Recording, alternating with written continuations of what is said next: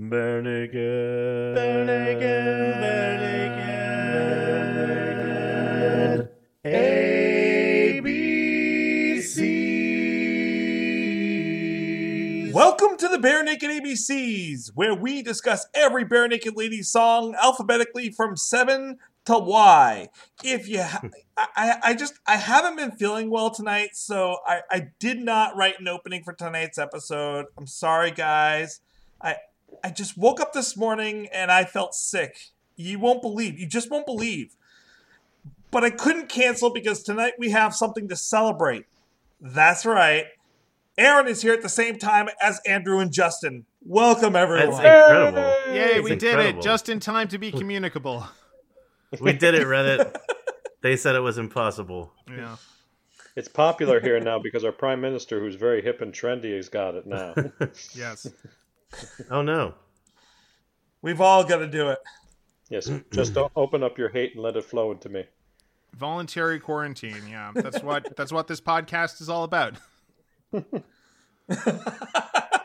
so, you know, there are a lot of people out there right now probably uh, really bored, just stuck at home waiting for something to do, and and we're here to entertain you by talking about Perfect some time. of the most obscure of Barenaked Ladies hits. It. It is probably the most obscure ba- Barenaked Ladies hit. Okay. I didn't hear about this until I was starting to put this list together. You know, I, I think it's kind of ironic that in the midst of all the these six symptoms, this is the song that we're covering. Yeah. I think I think Tracy that this is a deep cut. Ooh. That's, that was I'm gonna have to put some effects on that. I'll put some Yes. effects. on yeah, yeah. Make sure it goes nice and high. it. deep cut. So, for people who have no idea what we're talking about, they didn't bother to look at the title for this week's song. We are talking Shame. about the extremely deep cut "Having a Baby" or parentheses Steven Page is having a, or unparentheses is having a baby. I've got a bad headache and I've got the shakes. Nothing seems to soothe this tummy ache. Could it be so? No, it can't be so. Having a baby. Steven Page is having a baby. This voice can never give birth. So, uh, the interesting thing is, I couldn't find much information about this song because it is such a deep cut. It is hard to find anything. I did find reference that is possibly a Page Duffy song, not just a Page song. Okay. which I could see that. I could see this definitely be one of their collaborations. Who who is Duffy? Can you explain that to the ignorant amongst us? Ah, Stephen Duffy, the uh, one of the original founders of Duran Duran, Duran, and Duran. then a multiple song writer with Steven Page for for multiple songs of Barenaked Ladies, such as The Old Apartment, Jane, uh, and now of course I'm losing out on the other names off the top of my head. Alcohol. Uh, Okay, I see some So, lines between only this and alcohol, but I mean, Yeah. this doesn't really s- scream old apartment to me. I was going to say, you start out with you have your first kid, you're in your crappy apartment, it leads you to drink because kids are like that. That makes perfect sense. There's a theme. Yeah. yeah, There's a, it's a timeline. and they had it with Jane. Yes. they had the the baby with Jane. The- yeah, Or the Oh. baby was Jane. No, it wouldn't Oh, have been. It yeah. would have been Gordon.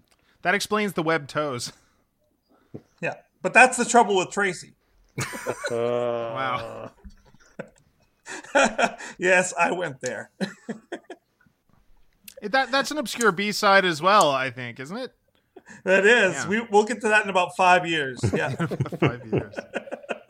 uh, speaking of B sides, this is a double B side. Oh. So it is a B side for the Enid UK single. So in other words, if you weren't in, like, if you were in Canada or you were in the United States, you weren't going to hear this song. You had to be in the UK to get this song. And then it's also a B side for Christmas time. Oh yeah, which was the, if I'm correct, Ladies Room Volume Number Three. And then finally, this was a deep dive that I didn't even know existed until I started looking this up for this week. In 2005, for the ladies' room members only, they released a CD of their concert at the Danforth Music Hall in Toronto on November 29th, 1991, and this song is on there as well. Is that where like this is a live? Every version of this I've heard is a live recording. So is that the concert where they played this? Did they only play it once? No, actually, the interesting thing is like I listened to that this week and I I compared it. The Danforth Music Hall version is actually much less polished. Hmm. So I could not actually find where this was originally recorded for the one that came out on the the Enid UK single and for the Christmas time Oh Yeah version. So it's it's really really odd. yeah, there is something odd about this song, isn't there? to say the least. I think it's cool that this is the B side for the first single they ever released though, and it never made it anywhere else. It wasn't on any of their garage tapes or anything, was it? No, Okay. this is it. It wasn't wasn't on any of their early demos. Wow. So should should we tell our origin story with this song? Because I, I think D- maybe correct me if I'm wrong about this, Justin. But I mean, we sang this a lot in high school. Th- uh, A lot. Yeah. Oh, really? This was uh, this was one of the songs that I found when I was just discovering Barenaked Ladies. And I'm not sure. Did you introduce me to this, or my my impression is I discovered it by accident on LimeWire at, at some point when I just searched Barenaked Ladies. I don't know. How did I- you find this? I'm fairly certain you introduced me to it. Th- uh, This is starting to sound like one of those situations where you're talking to your parents and you're like, "No, no, no, it was his fault." But It was No, definitely. and then and with this song that would happen. yeah, no, I'm going to say that I think you discovered it, and I remember specifically this. I do remember being and the LimeWire connection uh, makes a, a lot of big deal because we were in around your computer when it happened, Yeah. and we were just kind of like, "What is this?" So it probably like took me all night to download, and then I woke up before going to school and played this, and I was like, "Oh no, I've made a horrible mistake." now I got this stuck in my head, and I'm gonna go Uh. sing it at school. Oh no, this is like one of those. This is one of those like secret password, like secret handshake kind of songs you Yeah. have. It's kind of like you're walking up to each other. It's like right on. And it's kind of like ah. But I, I, I'm under the impression. I think we we may have sung this every day for the rest of the year. I, I feel like like we were rarely not singing about having a baby. yeah, and it was usually a call and answer kind of a thing, not the song, but kind of a, someone would come up the hall and say Steven Page is having a baby, and then yeah. Wow. oh yeah, it was a thing. It was a time and a place. It's it's glor- This may be the best song they ever made. Yeah. Steven Page is having a baby. Who said that boys can never give birth? Is it? Not Danny DeVito. Obviously, No, yeah. no. Or Arnold. Yes. Well, we'll go there, yeah. Okay, I mean, there's going to be a lot of Junior references. We might as well get that out front. Like, Yeah. when was the last time any of you Oh, watched yeah. Junior? I watched it when it first came out on video cassette, I'm pretty sure. And then that's the only time I've watched it. Yep, same. That was enough. say, it's about that time. I'm Yeah. pretty sure we have it as part of an Arnold box set with Kindergarten Cop and Twins. You own Junior? Both of those Wow. are Almost vastly start- superior films. I'm pretty sure we do, only because we wanted Kindergarten Cop that badly. Because, with all due respect to Twins, it is the superior of the three. Ooh, that's a Oh, tough yeah. one. I don't know. no, no, choose. I agree. I agree. I agree. Cop Like, all the way. juniors, juniors, bottom shelf. Twins is middle shelf. Kindergarten Cop is that's the that's the Grey Goose right That's, there. that's the single malt right there. that's the spicy meatball. I mean, maybe, but Kindergarten Cop doesn't have Danny DeVito yelling into the camera, I'm the crap! It's true, but Twins on. doesn't have Arnold saying, "Who is your daddy and what does he do?" I mean, because he is the daddy. He doesn't need to It's know. not a tuba. Which bring takes on a whole new meaning in this age of uh, of t- Tinder and all that. Me too. Wow. Oh, oh boy. I wish to officially I might edit disavow that one out. myself from anything that Tracy says. Not all Arnolds. For this whole podcast for the rest. For the rest There of goes time. my my political ambitions. I mean, why why don't we take it there for a sec though, and say that this song is very progressive in its gender roles and interpretation? You know, uh, Well, Yeah. it's interesting. I, I guess I'll, I'll wait till maybe until we talk about the lyrics. I was gonna actually talk about this unironically. Uh, there, there's it's it's yeah. Okay. All right, let yeah, let's let's dive into it unironically. Okay. There, there, there's some interesting material to mine there. All right, let, we'll go with the lyrics Yes. first. Okay. Give her. Let's go unironic, and then we'll have fun with it. oh yes, Alanis Morissette version. And then and then we'll go very ironic. Like, oh, that song was great. So, what were your thoughts, Aaron? When I when you told me the name of the song, now I, unlike our guests here, was not previously aware of this song. I, I'm coming into this uh, of anybody with probably the least general knowledge of the BNL catalog, and certainly a lot of the deep cuts uh, were were lost on me. So, uh, having known some of the the Ed material to sometimes be quite sentimental in nature. I was expecting a soft acoustic guitar and Ed talking about how his whole life changed when he looked into those little eyes and knew that he was suddenly responsible for a life for whatever, right? Not what we got at all. Not so much. But that song exists and is When You Dream, oh yeah. right? Like that's that is oh, Steve's yeah. Ed song about baby. Yes. Okay. Yes. So, oh, I'll, I won't survive to reach that song. I'll, I'll be dead oh. by by then. Go listen to it anyway. in It's, the middle of the pandemic. it's adorable. By next week. Yeah. So yeah, that, that's what I was expecting. And then you know when I when I hear Steven Page and I'm like, oh, that's a young Steven Page. Uh, Tracy, I thought this was around the time of I think you should drive, so I was a little later than it actually was, but that's pretty good. I think That's, that's, pretty, good because I could he has that earlier like uh, Brian Wilson kind of quality in his voice, and that Yes. Steven Page. I was like, it's got to be around you know either like Gordon or or think you should drive or Stump. That, that's definitely the first three albums. Now, where would you get the idea that it's from Gordon? Well, well, Still joking okay, about Gordon. that is my favorite lyric, actually. And if it's a boy, I'll call him Gordon. And if it's a girl, I'll call her Gordon. I just like the name Gordon. I love the pause that he puts in there. Uh, And also, like, there's something about Ed's, um, not Ed, uh, Jim's bass, yeah, where if it's a certain kind of bass, you're like, that's Yes. clearly Oh. from the Gordon era. Oh yeah. yeah, the upright kind of stuff. Yeah. Mhm. No, it's great. I, I I like this song a lot. The the lyrics, you know, yeah, definitely threw me for a loop. Uh, this song is uh, rare enough that it was actually even difficult to find lyrics for online. Not difficult, but like usually you'll you'll Google a BNL song and it'll be like you know 30,000, 50,000 hits, 200,000 hits, whatever. This was like, yeah, like 300 something like that. It was, it was pretty obscure. I was like, wow. Like and like Um, 150 of those were the guys themselves.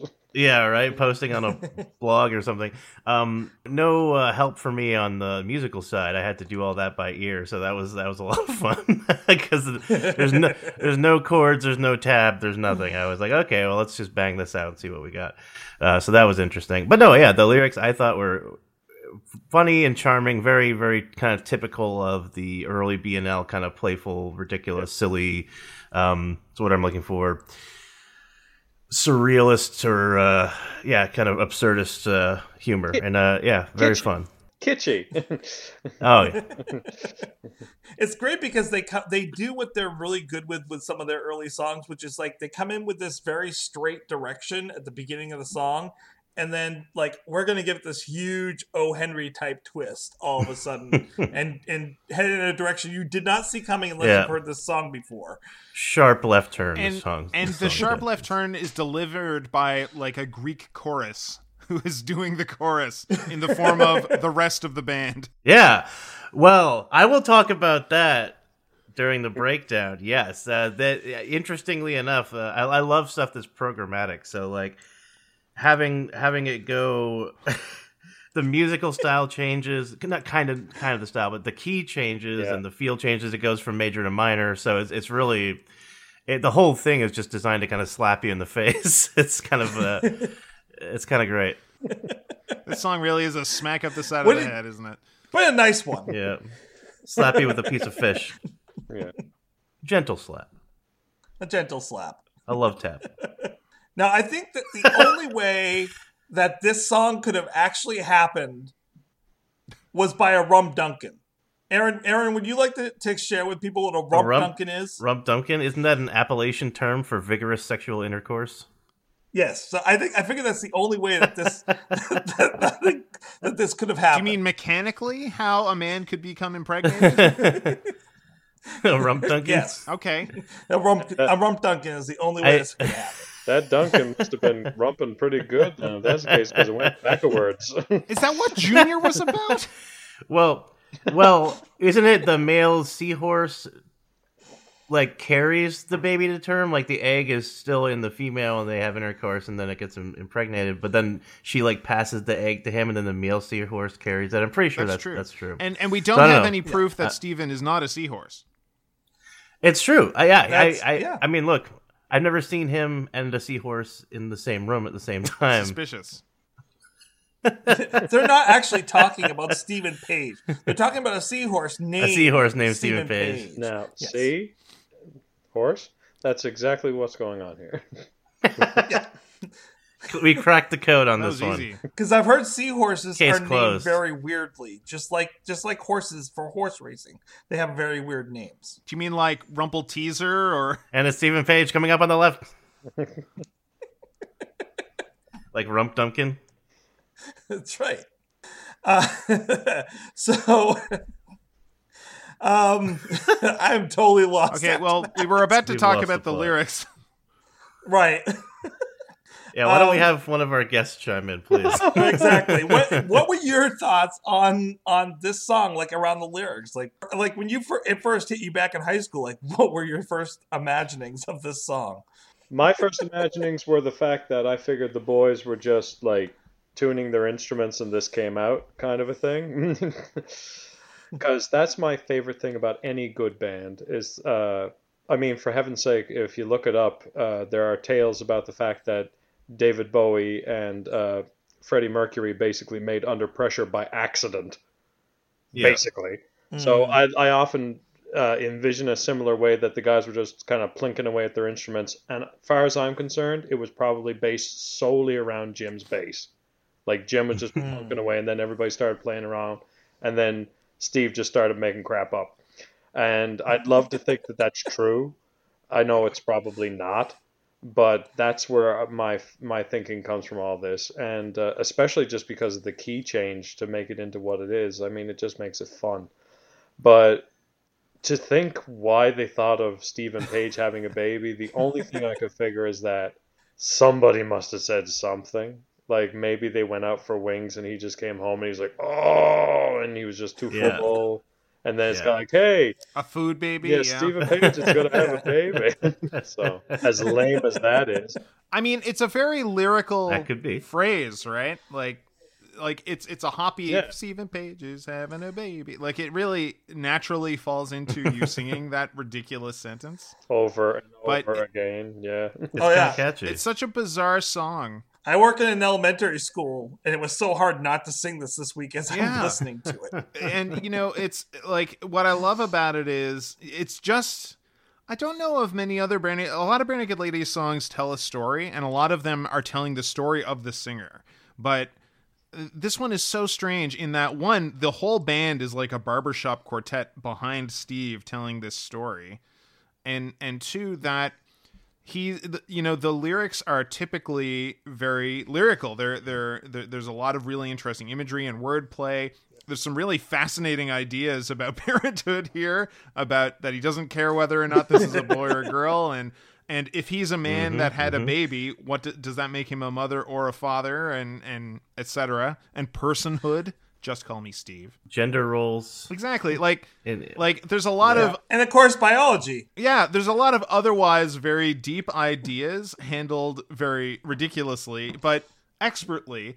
And it's all upbeat. Like, he never once regrets that he's having a baby. He has no idea why he's having a baby, but he is rolling with it, man. He is there. And there's uh, something very winning about how ridiculous, but thoughtful and eh, overall a very upbeat this whole ridiculous song is. I was thinking about just a little bit further. You could almost compare this to one of those old nursery rhymes, almost. Yeah. Mm, Ring around the rosy and London Bridge is falling down, though very Steven Page is having a baby. j- jaunty little tunes that you can dance to at the same time. They have a deeper, deeper meaning. and in this case, it's the idea that hey, Steven Page is having a baby. That sounds That's the deeper meaning. and uh, the deeper meaning is all the rest of that stuff he's talking about. The chorus is just a jaunty little tune.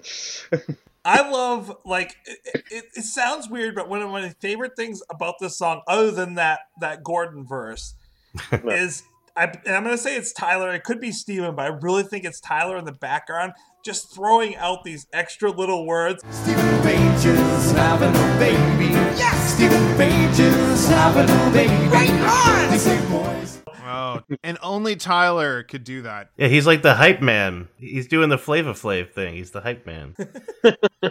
He is so psyched for this situation. He's gonna be like the best uncle in the world. Yeah, he's gonna be like the Godfather. He's supporting his bro.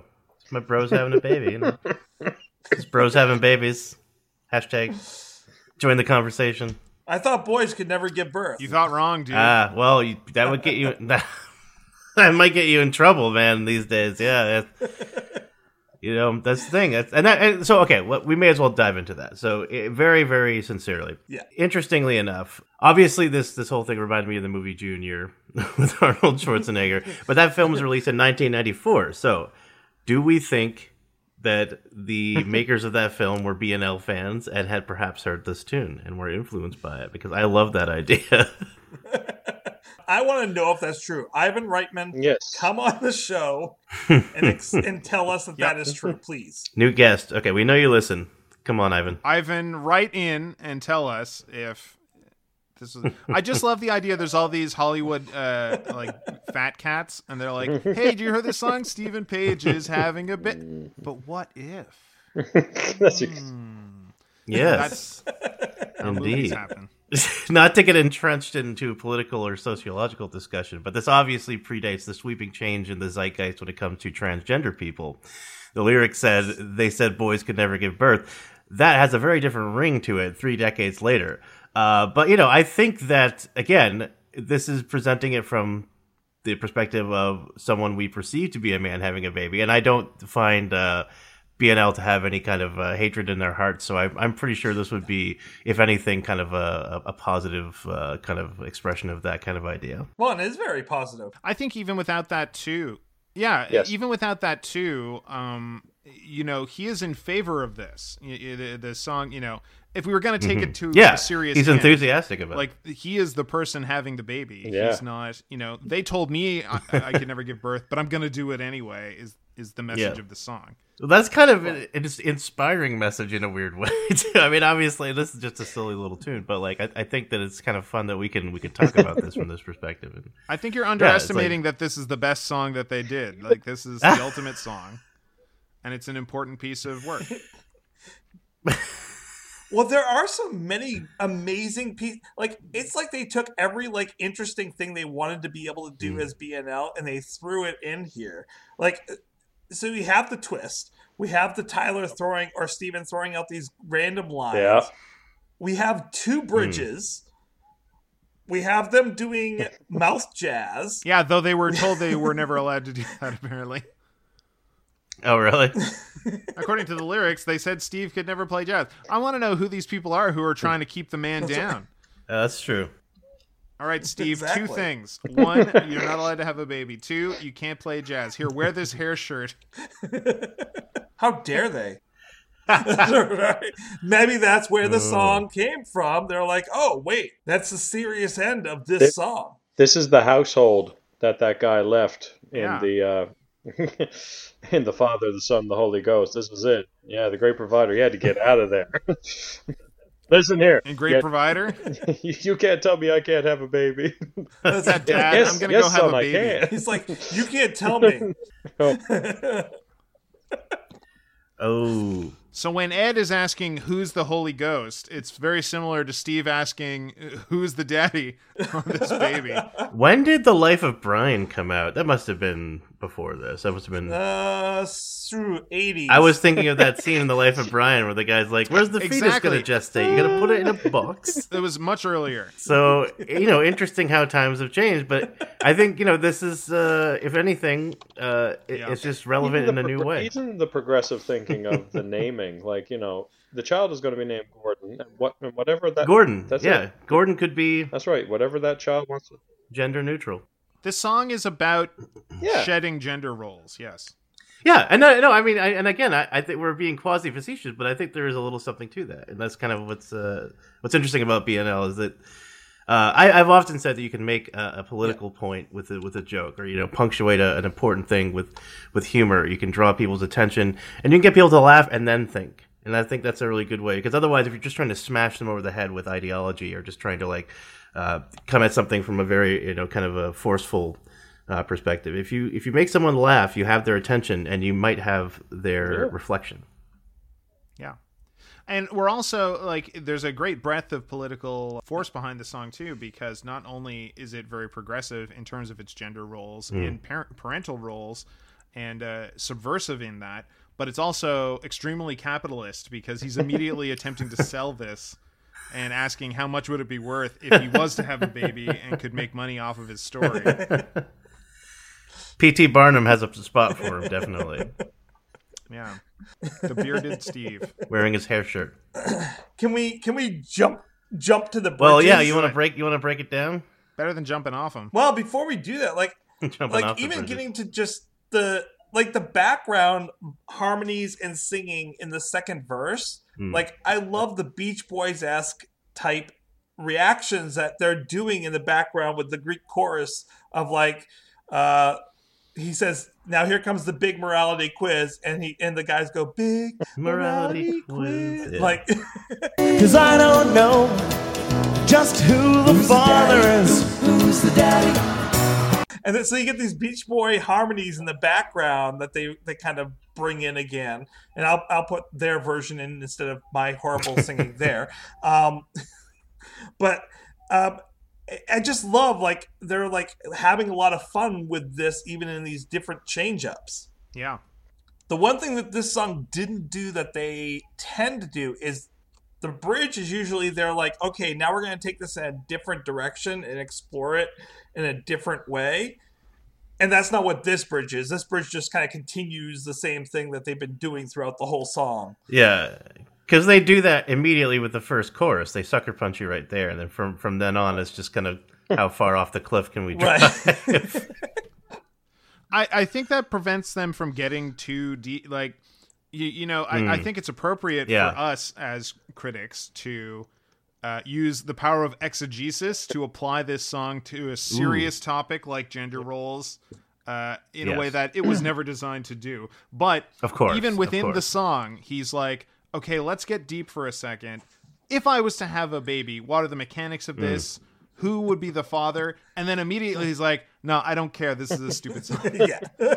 right? I don't mind. All I want is my baby. It's very- he he stops himself before he actually gets into anything meteor about Very self aware. this bizarre impregnation. And I wonder when they were writing it, if they started to go that direction, they're like, no, no, we can't do that. Let, let's just, we're, we got to do something more fun with this. Yeah. Very possible. And then I want the other thing I want to bring up before we get to the the music piece of it is I love how they finish this song with that round. Mm. Like let's have these di- so you have Steven you have Ed saying Steven Page is having a baby, which is that the chorus. Then you have Steven coming in in the background saying that boys can never give. And then you have Andy and Jim singing even slower and I, and I don't know if it's in a discordant harmony, Aaron, you're going to have to tell me.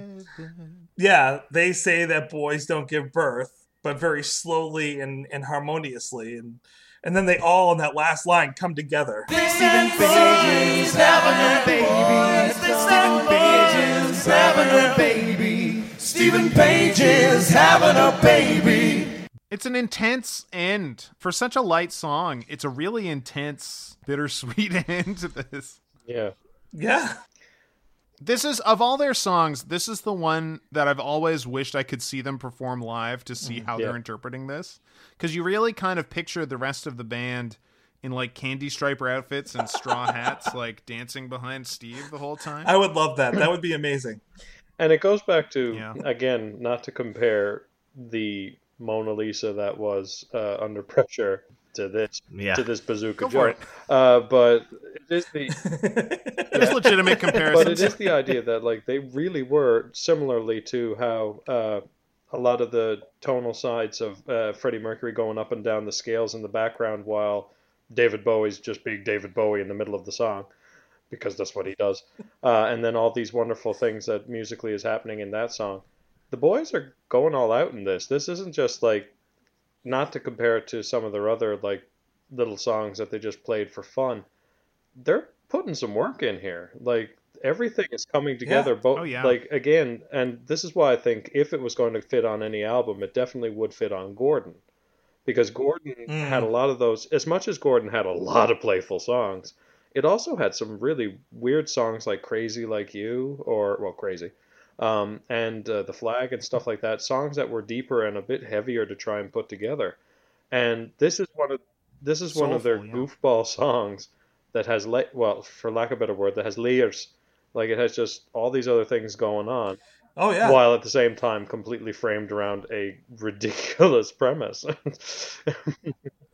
and a, and a lot of that depth is coming This from is the it, musical yeah. choices you know like like it the way Yeah. it ends and the way that morality quiz bridge goes indicates that there's something deeper going on even though the lyrics Yeah. are absurd and if i could compare it to Go another it. masterpiece the mona lisa um here we have a song you know the mona lisa is often said to have been a self-portrait of leonardo da vinci uh, transgendering himself into a female, and that's uh, often what's thought to be behind her smile. So, in a sense, the Mona Lisa is kind of a deeper self portrait that's being hidden behind a smirk. And so, really, I think that it would be very difficult to argue that this song is not the musical equivalent of well, the Mona Lisa. Think Yeah. about it. That's right. And I feel bad that it was never polished up. It was never put onto anything officially, like in a studio type version. that's my biggest uh, disappointment is that you know there's the, especially the one that you sent I, i'd only heard the one that was at the live show in like 91 i want to say um, until you sent me that one tracy where it was um, the b-side to christmas time oh yeah that was a better recording but i still would have loved to especially with all the harmonies and everything have have heard like a, just like a, a an immaculately mixed studio version of this tune. I, I would, you know, that's like uh, if if, uh, if we ever get the impossible and, and Steve reunites with the band, I would love to have them do that. in a similar way, I think the reason I think if they did polish it up, like a lot of things, if you it's like when they remake a film that was fine. Like I okay, this is going to be a weird tangent. There was The Evil Dead, and then there's Evil Dead 2, all right? Evil Dead was Right. fine. Evil Dead was a project of the heart. It was a college project. It was a lot of fun. It was nitty. It was gritty. It was messy. It was done on a budget of like ten bucks in an afternoon. You know that sort of a thing. It wasn't, but you know what I mean. That film, however, was done Right. as a pet project. Then they made the second one. It is totally different, though exactly the same, and polished. Polished, don't Right. get me wrong, and proper, Yeah. and it is a film, and they did all those wonderful things. It loses all the nuance. It loses all the fun, all of the. I personally think. Don't get me wrong. Evil Dead Two is great. Wait a second. Are you saying Evil Dead 2 is a less fun film? I think, yeah, I, I well, I think Evil Dead Two is the superior film between the two. I'm what I'm saying is is that the it is a superior film, but it would lose. What's the word I'm looking for? The the home the homemadeness of it. I mean, I guess is what I'm trying to say. Right. Well, that eh, no, it's this is. You know what I'm saying? I hope everybody's picking up what I'm laying down.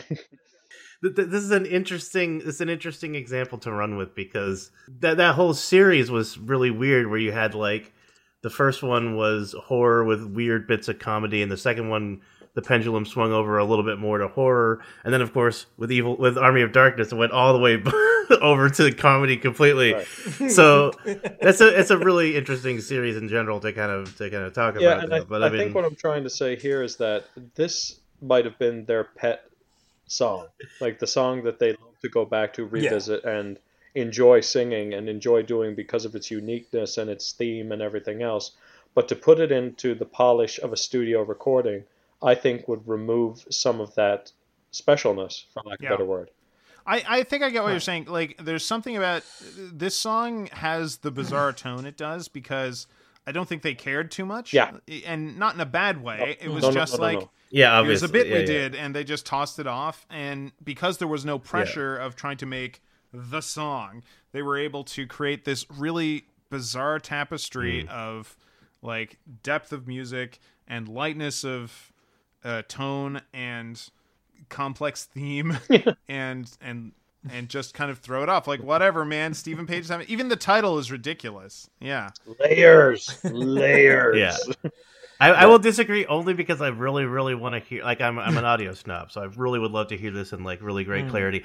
And my final argument I submit to the court: Imagine you're listening to an album, and this is a secret song after like a minute or two of silence after the last the last track. I just think that would be wonderful. But then that would have been an amazing Yeah. way to finish Gordon, like having having their little Right. bits, and then instead of coming back with with that fodder, coming back with this yeah would have been amazing. Can we also talk about the fact that there are two songs about Gordon that aren't on Gordon? There's the Ballad of Gordon, mm-hmm. and there's this song hmm. that Yep. directly reference Gordon, Gordon Page, the baby that's about to be born, and and neither are on Gordon. Yeah.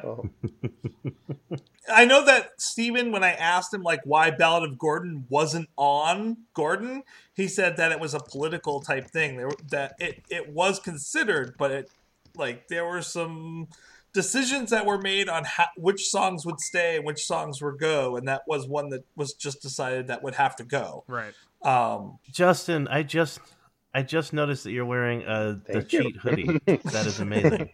no, he changed while you were gone. He wasn't wearing that before. Oh well, I think the camera was higher up and I couldn't quite make it out. So that's that's fantastic. Big big Homestar Runner fan here. it all came out around the same time. It's all good. Can we? I, I think we're cluing The other thing that I wanted to bring up about the about the song though, doing it live versus doing it in a studio. One of the things I like that they do in the studio that I love this live version, but I would love to see them do a studio version of this is they like to add in all this kind of stuff in the background that flushes it out a little bit more musically and this is very simple musically in terms of like the instruments that are in it. I could see them really kind of, especially Andy, really like throwing stuff in there to really make it Yeah. even full. Yeah, I'd like to hear a Baroque version with like a glockenspiel and and just everything else, you know. A nice Gregorian choir singing this. Yeah, yeah. Brother Eustace is having a baby. Maybe. Did you hear that, Andy? We want you to make this version. in a similar way, I mean, I can't say much with this whole comparison of live to studio album anyway, because some of my favorite songs are done live. Every time I hear Hello City live, I'm happy. Like I'll just Oh. use that as my favorite example. Yeah.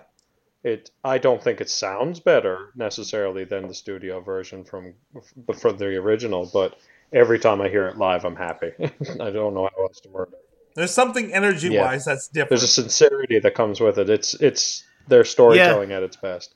Speaking of music, why don't we get over to the music and discuss that for a couple minutes? I'm going to let Aaron break it down, then we can go into that. All right, let's break it down. Breakdown, breakdown, breakdown. Aaron's gonna talk about chord structure and time. So having a baby, uh, I guess it really depends on which recording you're listening to. There's no definitive recording necessarily. So the one that I was mostly focused on was recorded at approximately 157 beats per minute. Uh, the tempo changes a little bit throughout. Um, it's in the key of A major for the verse, which we'll get into in a moment. So you have A, which is the tonic, to C sharp minor, which is the minor third, up to F sharp minor, which is the sixth, Uh, and then you have kind of a passing tone across the seventh degree, which would be G sharp diminished, but mostly it's just like one, three, six. Um, the chorus is quite interesting because it switches to D minor. It lands on the D minor chord from the F sharp minor. Now, the D minor chord is diatonic to A major, but we're no longer in A major because the D minor chord then moves to a C major, which is the subtonic flat seventh of the D minor scale. It is not something you would normally run into. Uh, or at all, really, in A major. So uh, it definitely, you know, it, the, this this this little jaunty little happy little tune just kind of bouncing around then all of a sudden you have Steven Page is having a baby and it's it is minor all of a sudden. So it's uh, it was very well orchestrated to kind of have the have the uh, the musical change be occurring at the same time where the lyr- the lyrics were kind of letting you in on what was going on. Um, the chorus pretty much goes back and forth between D minor to C major until the end of the chorus. The turnaround chord here is E diminished, as the second degree of a natural minor scale is diminished. And this is perfect because the E can resolve quite nicely back to the A because it'd be a perfect fourth, uh, or the E would be the uh, the fifth of A. So it makes for a very nice transition back into the major, much happier sounding verse. Uh, the bridge is actually in A major as well. Uh, with a much more common chord progression of two five one. So you have B minor to E major or dominant, if you will, back to the tonic A major or 1. The the structure of the song is intro, verse 1, which is your A, chorus B, verse 2 A, chorus B. I'm going to call it mouth jazz solo, which is both it goes over both the A and B changes. Then you get your bridge, which is uh, your C, uh, which is your 251. And then you go back to uh, verse 3 for A, chorus B, and then the outro is just kind of vamping on the B changes over and over again before it just kind of becomes this a cappella uh, choral kind of like uh, round that, that's occurring. So uh, I would guess it would be A B A B A B C A B B period period period or ellipsis or what I call it. I guess that would be the more or less the overall structure of the song. Uh, very interesting song. Um, I swear, I swear to, to me, God, this you is just said C classic- A baby. I'm sorry. What? C A baby. Ooh, interesting. Maybe that's uh yeah, no, maybe there C Oh A B B. C a baby. Maybe there's uh I, I, the thing is, I would not put it past them because they have definitely done things like that before, where they have done things with the, the form of the song being palindromic, or like they've done very playful things with the chord choices and things. They're definitely uh, music nerds, so that I, that would not at all opposed to- surprise me if that was As intentional. opposed to dorks like Uh, me. to you me, know, this that's- just noticed stuff like that. Well- Hey, excuse me, I'm a nerd, not a dork. Yes. Um, what happened with But this to me what is happened with that last note that? for birth? Like uh, the last note in in the chorus, it seems to go very. It's discordant. It's it's kind of interesting because it, it's beautiful, but at the same time, like this different chord. Um, I didn't take a note for it off the top of my head. It's probably from a diminished chord, which makes it. It's probably like a flat fifth or something, which can sound quite discordant. It's not. I wouldn't call it dissonant uh, necessarily. Maybe I guess. I guess some people would naturally call that a dissonant um, interval, but it's still diatonic to the the, chord, the key that the song's in at the time. So it's still part of the scale. But um, if you ever heard of people, they play they play the blues, they'll be like, "Oh, that's a blue note" or something like that. Like that's one that's like one of those really you kind of lay on it, and it sounds a little like out there or a little extreme. They they got a little jazzy with it, definitely. the jazz notes. That's that's what we used to joke. I went to school for jazz and uh, at UMA when when someone was playing a solo and they would have this like squeaky note or like kind of go outside the key accidentally. They'd be like, "Oh, I did that on purpose. That's a jazz note." so that's but sometimes you know really good composers do you step out you know you break the rules you learn the rules so you can break them uh, but yeah to me this is classic old school bnl as i know them uh, which i know is not as well as you guys but the song form and the subtle peculiarity of the music at times the playfulness absurdist humor uh, just the sense of the band having fun i have to admit i cracked a smile several times while listening to this song. Obviously, I'm Mr. Brooding, and I love serious, dark, introspective music. But you know what? I am also capable of enjoying a fun, silly song, and I, I did like it. Uh, I liked did it quite a bit. Catch the did, did you catch the Andy's tinkling of the ivories jazzily in the background mm. during that mm-hmm. bridge?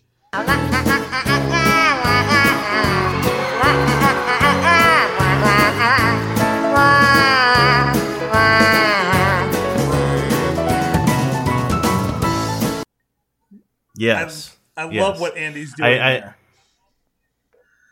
yeah, the whole thing. I guess that's another reason why I'm just disappointed that there's not a better recording out there. Even if it wasn't necessarily a studio recording, but just like if they had closer mics and more mics, and they had time to mix and master it and stuff like that, and in more of a, a just in more of a clear a clear way, get some more clarity to it. Like I would have loved to have to have really kind of been able to uh, enjoy the the little peculiarities like that a little more and just have them pop a little more. See, this is why I'm glad you guys started this podcast instead of me and Justin because I would never have been able to have provided that level of insight into this. So That's why I'm gotten glad when said. Aaron's That's joining us. That's the reason I'm very glad that I that I have a, a fiance. Found found someone who can listen to me say that stuff and still be like, yeah, okay, fine, let's go see a movie. You're being geeky again. I love it, but you're being geeky again. yeah, pretty much. I most people their eyes glaze over and they're just like, okay, sure. I love it. It's it's very interesting to me, like to, especially with a band like BNL, and that's that's something that um, you know. Before Tracy asked me to do this, I was aware mostly of their really really popular hits, you know, like One Week and things like that. And Your look, to be fair, there's some really there's some good stuff there. There's some good, yeah, yeah. Justice making a face for Now, uh, Justin, but, uh, no You know, I mean, gatekeeping, there, there's some good material there but um, but but uh, you know, it wasn't. It's, you know, Tracy showed me Brian Wilson, and that really kind of changed. Brian my Wilson view of has the that effect on a lot of people. and um, yeah, yeah. And then when I, you know, alcohol and conventioneers and all these other great ones. So like, I, you know, we're still only what at H, so we're not even halfway Right. through yet. And I, I definitely am looking forward to the other gems I'm going to discover. So yeah, that, I I had no idea that they were such kind of music nerds as well, and, and like to like do kind of. They were, you know, they're very playful and they're very uh, experimental at times, and um, it's appreciated. And this is giving me an appreciation for their uh, for their talent and for their Leave it to the eclectic kind of range. all right. Hey, I'm I'm uh, I have dual citizenship. You know, I'm I'm Canadian citizen too. So, I'm outnumbered, is what you're saying. I'm with you. Sorry. Yeah, eh? yeah, hoser. Now, I- I- one of the things that's really cool about this song is that usually the lyrics or the music is far beyond the other. They, the other one kind of supports, but one of like the lyrics are much better and the music supports it, or or the music is there and the, the lyrics kind of will fill in and support. But and then once in a while, there's definitely a much bigger winner and the other one's not doing so well. But that's really rare this is one of those songs I think that the music and the lyrics are right there together. Yeah. Like we have all this great musical, interesting stuff going on, and then we have like the lyrics, which are really interesting and and they just combine, you know, combine for this amazing song. Yeah, I mean, on the other side of the spectrum, you have something like the flag. I would say the same thing about, but obviously it's a very different song. Right. But yeah, no, it's, it's it's it's programmatic. Like I said, I think that the music is very fitting for the the subject material and the lyrics, and they go together really well. Um, the the feeling is conveyed through. You know, you could. Listen, I'll, I'll put it this way: if I heard the song without the lyrics and just heard the changes between this kind of hoppy little fun uh, upbeat major verse and then we go into that kind of weird kind of uh, questioning kind of uh, uh, mysterious chorus in minor and then back and forth. Then you got this kind of silly little mouth jazz solo or whatever mouth kazoo and then you got the bridge. And i would be at a loss. I'd be like what? But then as soon as you hear the lyrics it all makes sense right? It all just clicks. You're like this is perfect. Like it's it, they really do go hand in hand. I agree. uh, to frame it in a, uh, I guess, a current reference. Uh, if for those who have ever heard or seen the film Frozen 2 right now, it's the Olaf song. If you don't know what's going on, you don't know what the heck is happening, but he's being tantalized by things in this mystical forest. But as he's singing a jaunty little song about things going well when he gets older, but every now and again there's like a shriek of something that sounds like it's out of Psycho. And the only reason you would know what's going on is if you could visually see it. so, in a very similar way, Right. I agree 100%. Mm. And I got to stick Olaf in this podcast, so you're welcome. My kids will like that. nice Now I have an interesting little tidbit to add into this song, a little interesting fact. this song it doesn't tell us how many times it was played, um, but Setlist Setlist FM basically told us the first time this song was ever played was September 10th in 1991.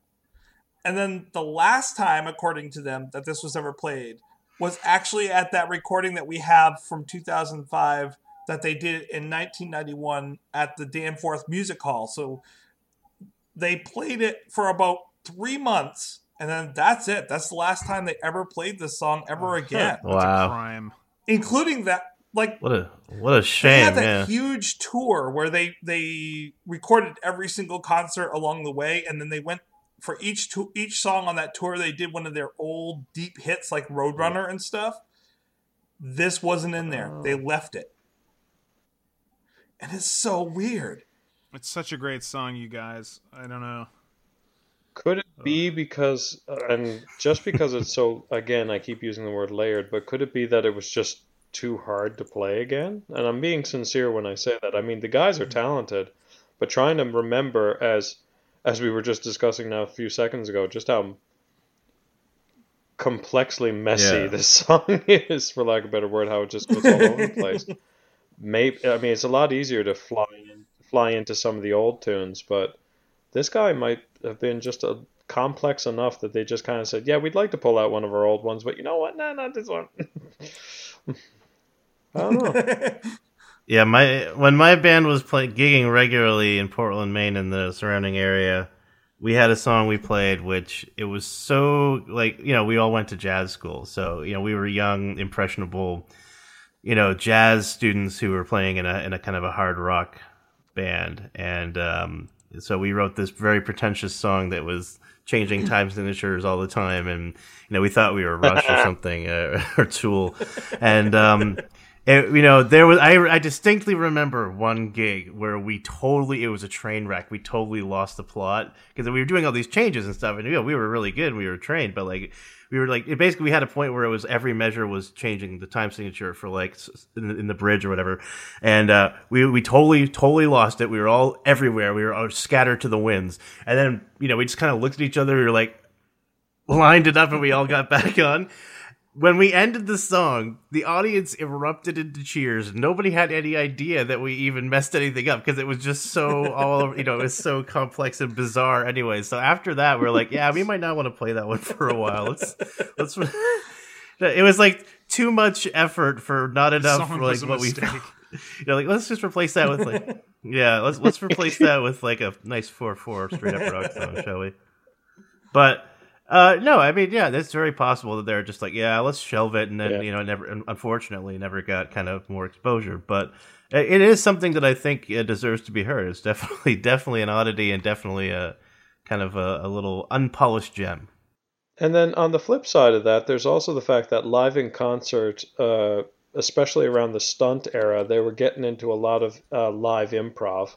They were loving that, like speak, preach it to the choir. And Maroon, actually, it was Maroon time when they were doing it when we they were here, um, visiting us because obviously we had them in our house. Um, but you know, just it could also be the idea.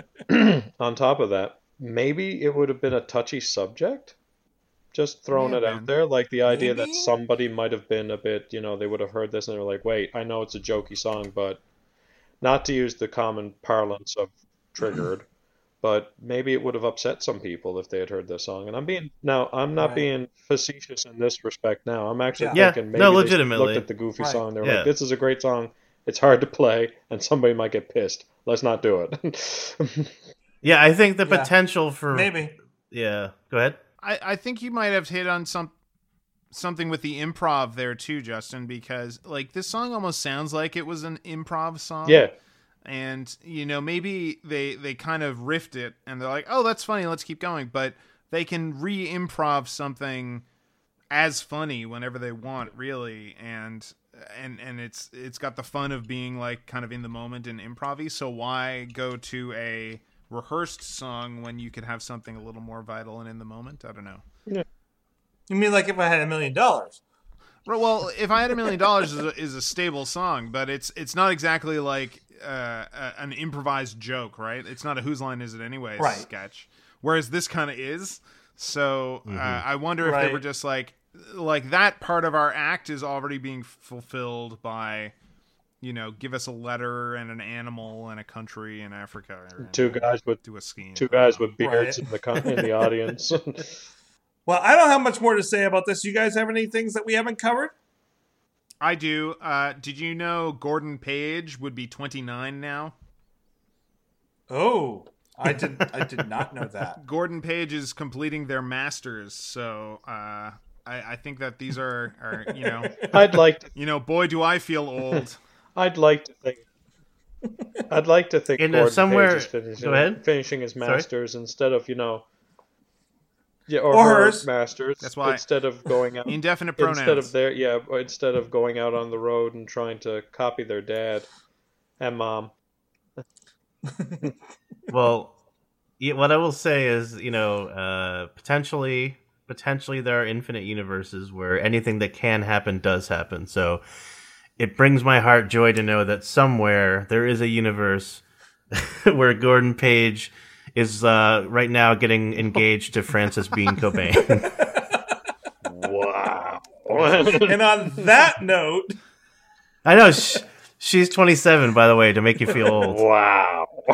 so to, There's, Yeah, there's a yeah. lot going on in that I, I feel like man. Benjamin Button right now. Yeah. minds blown. Did BNL ever play Nirvana the or music. Hole? They must have covered it at some point. Joke? No, no. Ooh. Jokes aside, I would honest love to, to God, hear that. you know, hand hand to chest. Yeah. I think they they've been in the same uh, festivals before, way back when. I swear, I swear there was a festival somewhere where I think Nirvana and BNL Huh. played the same time. Don't quote me. Don't at me or whatever people say now, because I'm feeling old. Yeah. But no, if some Barenaked Unless Ladies, you can prove it. they were playing on the other side of the muddy banks Yeah. of the Wishkah. yeah, this is, yeah, the, the guys are over there. It's kind of like, yeah, oh, I, Could yeah, but no, I. Hey, Nirvana, you're on the wrong side of the river. But we have all the horses.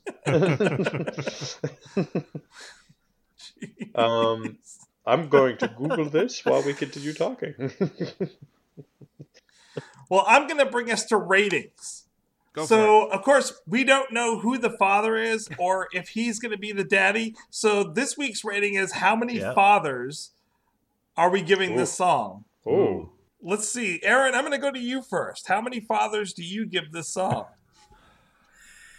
Well, we might as well get me out of the way, since based on our on our guest's enthusiastic praise of the song, I have a feeling that even though I think this is a pretty high score, I'm going to be the quote unquote hater in this episode. uh, so I gave, you know, I was, it, it was it's it's very difficult because, as I said, I, it, it, as an audio snob, as someone who went to school for audio engineering and who mixes and masters audio for uh, well, did for a living for a while and does it as a side hustle now. Um, I, I am very critical uh, of uh, audio quality and like I like for my recordings to be high quality. So uh, I'm I'm wondering if that has has flavored this in a little bit. But having said that, I really enjoyed the song. Obviously, it made me it made me smile. I had fun listening to it. I appreciated some of the interesting oddities in in the songwriting. Um, and I was thinking, you know, should I give it a four? It seems like it's in that kind of range. It's, it's definitely good. I wouldn't put it up there with their with their best work, but I think it's it's pretty it's pretty up there, you know. Um, and then I looked at what I gave fours to, and I gave Gangster Girl a four. Now the thing is, this could be uh, ten months from now. Tracy and I could be talking on, on New Year's, and uh, I could be giving new scores, higher scores to both of these songs, but I can't quite put it on the same level as Gangster Girl. I gave Celebrity a 3.9. I like this just a little bit better. I'm going to give I'm going to give Having a Baby 3.95 Wow. fathers. uh, and again, you know, if uh, if we were ever to get our, our hands on a high quality studio recording of this, you know, I'm not sure if that would sway my cold black heart or not. But I, I do I did enjoy it quite a bit, So and I do think it's a very Yeah, it's one with a circumcision. you're giving 23 and me a run for its money there, buddy.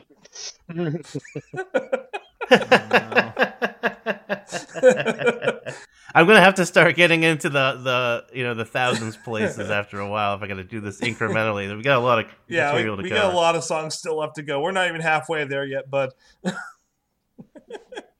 All right, which of you two would like to go next? You want to go? Yeah, all right. Um, no, let's take it outside. Come on. um, no, I'm. I'll go next. Um, I think I'm trying not to let nostalgia or even just uh, high school taint my uh, Hmm. vision of this too much, but I do have a really soft spot for this tune just because of the fact of yeah correlation with me and Andrew, but at the same time, it's just an adorable song. I mean, I get a similar vibe from this song, similar similar. I want that to be very clear to how I feel about some of the other live stuff that I've heard before. When you hear the live album, it's one of my favorite Mm. albums out there because it is both greatest hits and live. So what's not to like? So throwing this in there with those, um, it gives me a real affinity for it. I think more than it deserves is a nice way to put it. I'm going to give it a three and three quarters dads. Three seven Wow. three point seven five, maybe. And you know what? No, I'll be kind. Three point eight. And uh, the reason is because yeah, I'm Wow. not doing this point five, that extra zero point five stuff there, buddy. Um, quarters. yeah, Well, he's got a lot more songs to, re- to to rate. So. but no, I'll give it three point eight only because of the fact that it's one that I think I like more because of nostalgia and kiss and all that other unironic stuff we talked about, I suppose. But it's definitely one that I think is just one of those Mhm. songs you hear that you like like whenever you hear something by The Cure, you just sing along because oh I know this song, and you love it, and you're just driving Mm. around and you just love it. So I'm going to go with that. I'm going to give it a three point eight dads. 3.8 All right. dads. Um, Isn't that the new sitcom with Charlie Sheen? Okay. Uh, I'm I'm going to. So you know, doing some so I I'm going to completely allow myself to be tainted by nostalgia in high school and all that stuff. but you know, uh, when when I think about ra- ranking all of these songs, like I think with without hesitation, I would just say, well, Brian Wilson is a five, and then you know everything else or whatever. But the question that that makes me ask is, does a, a genre uh, of music or of theater or of t- TV or movies automatically trump something? Like if something has a sad ending, like Empire Strikes Back, is that what makes it better? Is because a song like Brian Wilson is not a upbeat song, does that automatically is that why I say that it's better, or is it because there's something about that song that's inherently good? I think that song is inherently good but so I, I'm not going to allow the fact that this song is silly. Uh, like, can a silly song be a great song? I think so, and so I'm going to give this song a 4.8. Whoa! This song is way up Wow. there for me. wow. on the Barenaked Wow. Ladies canon. So there. Steven Page had a baby, and I ate that baby. It was I swallowed it whole. you put it in your belly. It was great. Are, yeah. are you a I- dingo? I'm the dingo. Cuckoo, cuckoo. All right. All right. I am the dingo. nice. So Tracy, how about you, Um, sir? uh, well, I thought I was going to have the highest score, but but No. definitely you you beat me out there, Andrew. All right, I've been I've been wrestling with this one this week. I I have been wondering whether or not I should put it up there with Brian Wilson and and some of the others like Alcohol. Um, it, it's been hard for me. The, there's no nostalgia here for me. This I picked up just two years ago, just as we started the podcast. Um, and I've been waiting on this one, like, oh, I can't wait to get to this one. This is gonna be so much fun because I just found this. It's catchy. It's it's definitely bouncy with a kick, pun intended. It's funny, irreverent, amazing harmonies. Um, I love the shouting out, which is early BNL, like in the middle of the song. But this time, the shouting out makes a lot more sense than what we have in King of Bedside Manor. Like this one, it really fits in. Oh. Um, we got the jazzy bridge. We got the round ending. I love rounds, especially like when BNL does them and does them really well. Um, it's it's a perfect ending to the song. I have to give this a four point seven five. It's not quite Brian Wilson, but man, it's up there. Yes. Wow. Wow. And so, with all the numbers Well, counted like- in together, that brings it to a four point three three. Battle lines Which are is in- are I drawn feel here. like a total douche. Camp I'm a haterade over here. no, I love the song. I love the song. I just, I just don't. I just, I can't. Yeah, I can't compare it to to alcohol and uh, and Brian Wilson. But I, I get it. Like I get it. It's a very good song. It's a charming song, and um, I think it has a lot of merit. So yeah, that's uh, that's great. And without rearranging our whole spreadsheet at this point, I would have to say that puts it somewhere comparison wise. Um, I would say that it definitely puts it in the top 25 based on that number. It deserves it. Yeah, it's it, it really came out of nowhere and surprised me when I saw and I I really felt like it was a loss that was never on a formal album. And it's a loss that everybody isn't listening to it all the time right now. Well, now that everyone has COVID nineteen and they're stuck in their house without any toilet paper, and all they can do is listen to us, maybe they will listen to it now. It's on YouTube, folks. Go find it right now. Oh yeah, and you can go out for a lot of money and buy the Danforth Music Hall version, and and buy that CD. They're actually it's a it's a very rare. Did you buy a lot of toilet paper? Do you have disposable income? You make a hell of a pitch, Tracy. Speaking of a hell of a pitch, we fi- and a loss, we finally got something that we've been waiting years for. And I want to talk about it in this week's appearance. I've been holding off to make this announcement because in the liner notes for the Danforth Hall CD that I that I finally picked up and got, it says that the tradition of throwing Kraft Dinner actually started at that concert. oh, Oh. So, Hmm. connecting it to having a baby, we have this week's appearance, which is the brand new Kraft Dinner commercial with Steven Page in it. And I would love for us to discuss this commercial. okay. What are people's thoughts on on this? Like it's it's a 30 second commercial, but really what we're looking at is 15 seconds of Steven Page really kind of selling Kraft Dinner with all these wonderful puns of him wearing the, the fake fur coat, him sitting on a Chesterfield, no ottoman. What is wrong with you, Kraft Dinner? You got that wrong. And then, of course, them giving away the Dijon, Dijon ketchup. Uh, you know, like it, it's cool. I I love the ad and stuff like that, but I've got to say, you know, I I've really tried hard to embrace the the post Steve Fantastic Four era of the BNL, uh, and uh, and and you know, I I still love all those guys as well. And so there's something about this ad that's just kind of sad to me because it should be Steve and Ed in there, man, not just Steve. That's weird. And so, like, Yes. you know, he all love to him doing it. He he is, is as much a part of the song and deserves to be able to do this. But a post BNL Steve in a Kraft Dinner million dollars kind of commercial, it just kind of feels sad to me. yeah. I can see that. I mean, it would have been perfect to have the band or at least Steve and Ed in there doing it. Yeah, like and th- especially if Oh this my was like gosh. 15 years ago or something like that. And even now if the whole band was in it, but I don't know. That's how I feel, but it's still objectively it's just a cool ad on its own. But I agree a 100% with the whole the fact this happened is hilarious. Like the whole like of course this had to happen at some point. And now we are reaching once again another example of who is the audience? Who who are the people? Because I can guarantee you my kids saw this commercial on both YouTube and television. As a matter of fact, they saw the extended version on television where it's like four different people making KD in stupid ways, like somebody making it in a coffee pot and stuff. And uh, one of them asked out of nowhere and just said, Dad, who's the guy in the fur coat?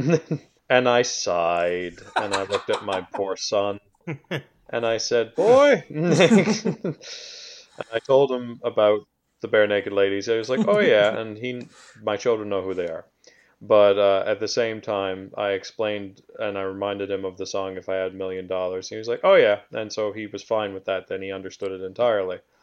and that made me sadder again right when that happened because as much as I sat there just like the rest of you and picked out every little nuance and the fact that they did it so well, that's what I liked. I mean, yes, there was the fake fur coat, there was the Chesterfield, there was the Dijon ketchup. All the little things were there. The only thing was missing, as Andrew pointed out perfectly, was just where are the guys? This feels the very first word, and I feel like such a troll for saying this. The very first word that rattled to the front of my head was sellout, and I hate that because that's because that's not what I don't think that's what this is. but I can't help but feel that way because of what it is. right.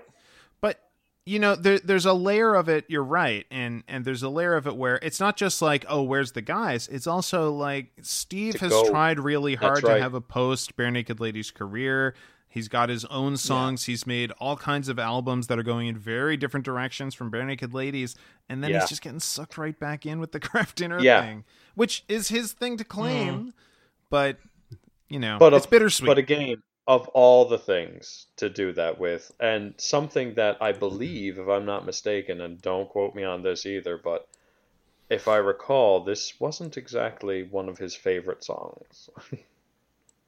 because they played it too often or something. Yeah, I think I think I mm. remember hearing. Yeah. Yeah. Well, yeah, they had to play it every single concert. I'm gonna need my Canadian friends to give me a bottle of that Dijon ketchup. Yeah, good friggin' luck. yeah, there's only 15. Are you, if i get my hands on that i'm gonna drink it They only need 15 bottles, Aaron. I don't think anyone's oh, going Oh, okay, to be well. eating it if they get it. So you're saying they all belong to Justin Bieber? Probably, yeah. what a sad thought. now, just to clarify, I- that is not our prime minister. I just want to make sure. All you... That- Different Justin. no, no. Yeah, please. stop making that mistake Justin Bieber. And I'm not the prime minister either. okay. if it makes people feel a little bit better, this song, uh, this commercial came about because the people at Kraft actually heard the shout out that happened at the Junos in 2018. Oh, So when when Steven at the Junos during the award ceremony said, "Come on, 30 years now, Kraft, isn't it time for a sponsorship?" The head of Canada's brand building said, "Yeah, actually, you got a really good point," and like went through to try to make it happen.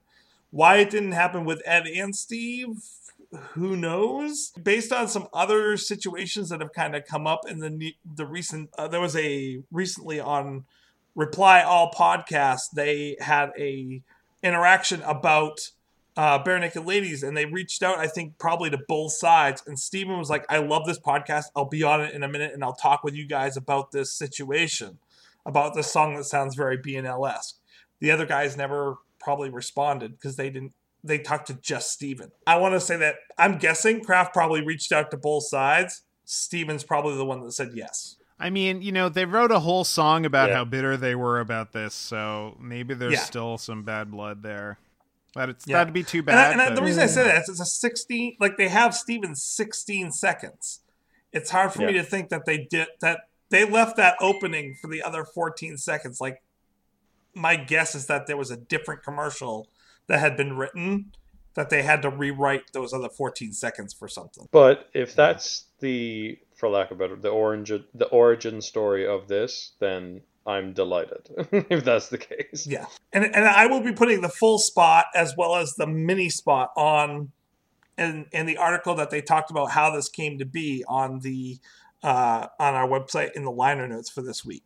So And I, I will give props to the commercial as well for being like almost a a cribs MTV cribs kind of a thing going on like where just all of the ridiculousness about being a superstar is happening and that's like even when he opens the jacket the the fake fur coat to have the Dijon kind of like and looking around it's a big deal I'm just kind of like yeah this is this is pretty funny but but But I, I hear what you're saying, Andrew, too. That like seeing this, it it, it makes you feel the missing spot. It, it- it's almost like you're saying that it makes you want Ed again.